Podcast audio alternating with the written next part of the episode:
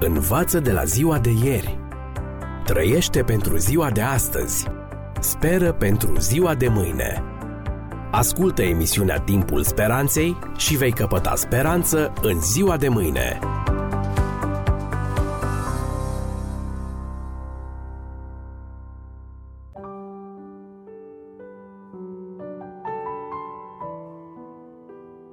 Stimați prieteni, bine v-am regăsit!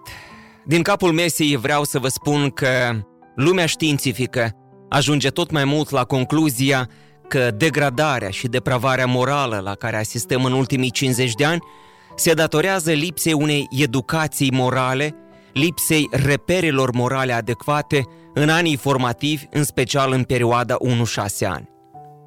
Când spunem educație, nu ne referim deloc la bombardare minții cu informații, ci la remodelarea naturii rele a omului într-un caracter bun. Într-un fel e adevărat că în natură Dumnezeu i-a lăsat omului indicii generale de comportament social. Ceea ce se pierde însă din vedere este că natura, în ansamblu, a fost și ea mutilată de procesul de degradare și corupție numit păcat. Pe lângă lucruri pozitive, natura dovedește cruzime, violență, lipsă de empatie, atitudini născute dintr-un egoism rapace. Popândăii își devorează în mod obișnuit puii. În clanul hienei, nou-născutul cel mai puternic își mănâncă frații gemeni în mai puțin de o oră. Natura oferă prea puține exemple de egalitarism sau monogamie. Cum observa Darwin însuși, legea naturii este legea junglei, legea egoului, motivată de lupta pentru supraviețuire, în care cel mai tare îl ucide pe cel mai slab. Filozoful și moralistul care a făcut din legea naturii o doctrină, cea asupra omului, a fost ilustrul Friedrich Nietzsche. Logica lui era, citez, dacă legea junglei este universală, atunci binele este tot ce înalță simțământul puterii, voința puterii și puterea însăși în om. Iar răul e slăbiciunea și tot ce vine din ea. La întrebarea care este viciul cel mai dăunător, Nietzsche a răspuns – dragostea pentru cel slab și neputincios. Creștinismul este cel mai mare viciu. În consecință, cel puternic e chemat să-l extirpe din conștiința lumii pe Dumnezeul de pe cruce, care este nenorocirea cea mai mare a omenirii, a declarat filozoful. Admiratorii cei mai fideli ai lui Nietzsche, naziștii, au desăvârșit doctrina asupra omului. Dacă natura este nemiloasă, spunea Hitler, atunci noi înșine avem dreptul să fim nemiloși. Au creat mai întâi un ideal genetic, rasa ariană asupra omului. Ceea ce s-a mediatizat mai puțin este că în numele idealului genetic, naziștii i-au exterminat chiar și pe germanii slabi, pe cei cu dizabilități fizice și retard mental, inclusiv pe unii bătrâni. Apoi au stabilit doctrina dreptului exclusiv al rasei perfecte la stăpânirea lumii. Pogromul evreiesc avea să fie doar începutul epurării, căci Hitler avea în vedere exterminarea tuturor celorlalte rase inferioare. Stimați prieteni, nu-i cazul să-l demonizăm pe Hitler ca pe o excepție malefică. Exact pe același principiu al legii naturale, generațiile trecute au justificat viguros sclavia, deprecierea femeii și discriminarea. Pe același principiu al egoului, al dreptului de dominare a celui puternic asupra celorlalți, se revendică azi dreptul la avort, la homosexualitate, la pedofilie. Nu sunt și ele lucruri foarte naturale în ghilimele. Rațiunea umană este mult prea constrânsă de limitele și tradițiile ei și mult prea infestată de egoism ca să poată fi un ghid adevărat.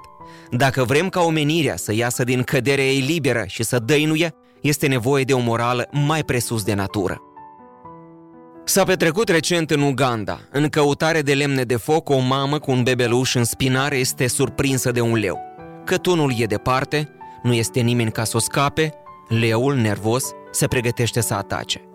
Vocea melodioasă a femeii parcă îl vrăjește. Mai stai, nu sări. Așteaptă puțin. Cu mișcări liniștite, femeia își dezleagă pruncul dormind, îl învelește în batic, îl pune ușor la umbra unei tufe. Apoi, tot vorbind, se îndepărtează calm, cât mai departe de tufă. Peste câteva ore, trecătorii au găsit rămășițile unei femei și la 30 de metri, într-un tufiș, un prunc plângând de foame. Iată, au zis ei, cât de mult l-a iubit. Cazul descris ne conduce spre un popas de reflexie, privind diferența dintre legea naturală și legea morală. Spre deosebire de necuvântătoare, care acționează la comanda instinctelor, omul este construit astfel încât să fie condus de o lege superioară, legea morală.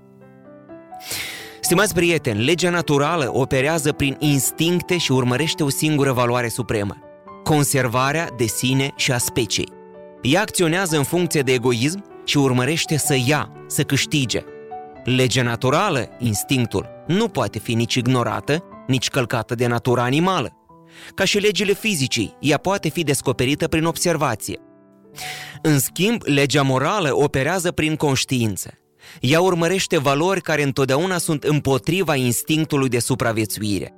Legea morală acționează altruist, pentru că funcționează pe principiul dragostei, care se revarsă nu asupra sieși, ci asupra altora. Legea morală urmărește nu să ia, ci să dea. Spre deosebire de cea naturală, legea morală poate fi și ignorată și călcată. În plus, ea nu poate fi cunoscută prin observație, ci numai prin intuiție și prin revelație divină. Legea naturală, ca și legile fizicii, poate fi determinată precis. Cât de mult se străduiesc oamenii pentru exactitate reiese din modul în care s-a stabilit sistemul metric. În 1799, un matematician francez a calculat 10 milionimea distanței dintre polul nord și ecuator și a numit-o metru. Pentru ca nimic să nu-i altereze dimensiunea, metrul etalon a fost confecționat din platină pură și a fost păstrat cu grijă la Paris. După nici o sută de ani, savanții au descoperit că, printr-o eroare de calcul, metrul era cu o fracțiune de milimetru mai scurt, așa că i-au fixat din nou lungimea, bazați pe mărimea lungimii de undă în analiză spectrală a elementului cripton. Din râvnă pentru și mai multă perfecțiune, metrul etalon a fost redefinit în 1989 pe baza unei fracțiuni din viteza luminii. Stimați prieteni, este amuzantă strădania acestor calcule sofisticate, dar ne întrebăm, dacă știința cu aplicație în universul material cere atâta exactitate, de ce numai morala, zonă mult mai importantă decât cea materială, să fie lăsată în confuzie? Este nevoie și în morală de repere exacte. Care sunt aceste repere? Veți afla când va sosi din nou timpul speranței. Învață de la ziua de ieri. Trăiește pentru ziua de astăzi. Speră pentru ziua de mâine. Ascultă emisiunea Timpul Speranței și vei căpăta speranță în ziua de mâine.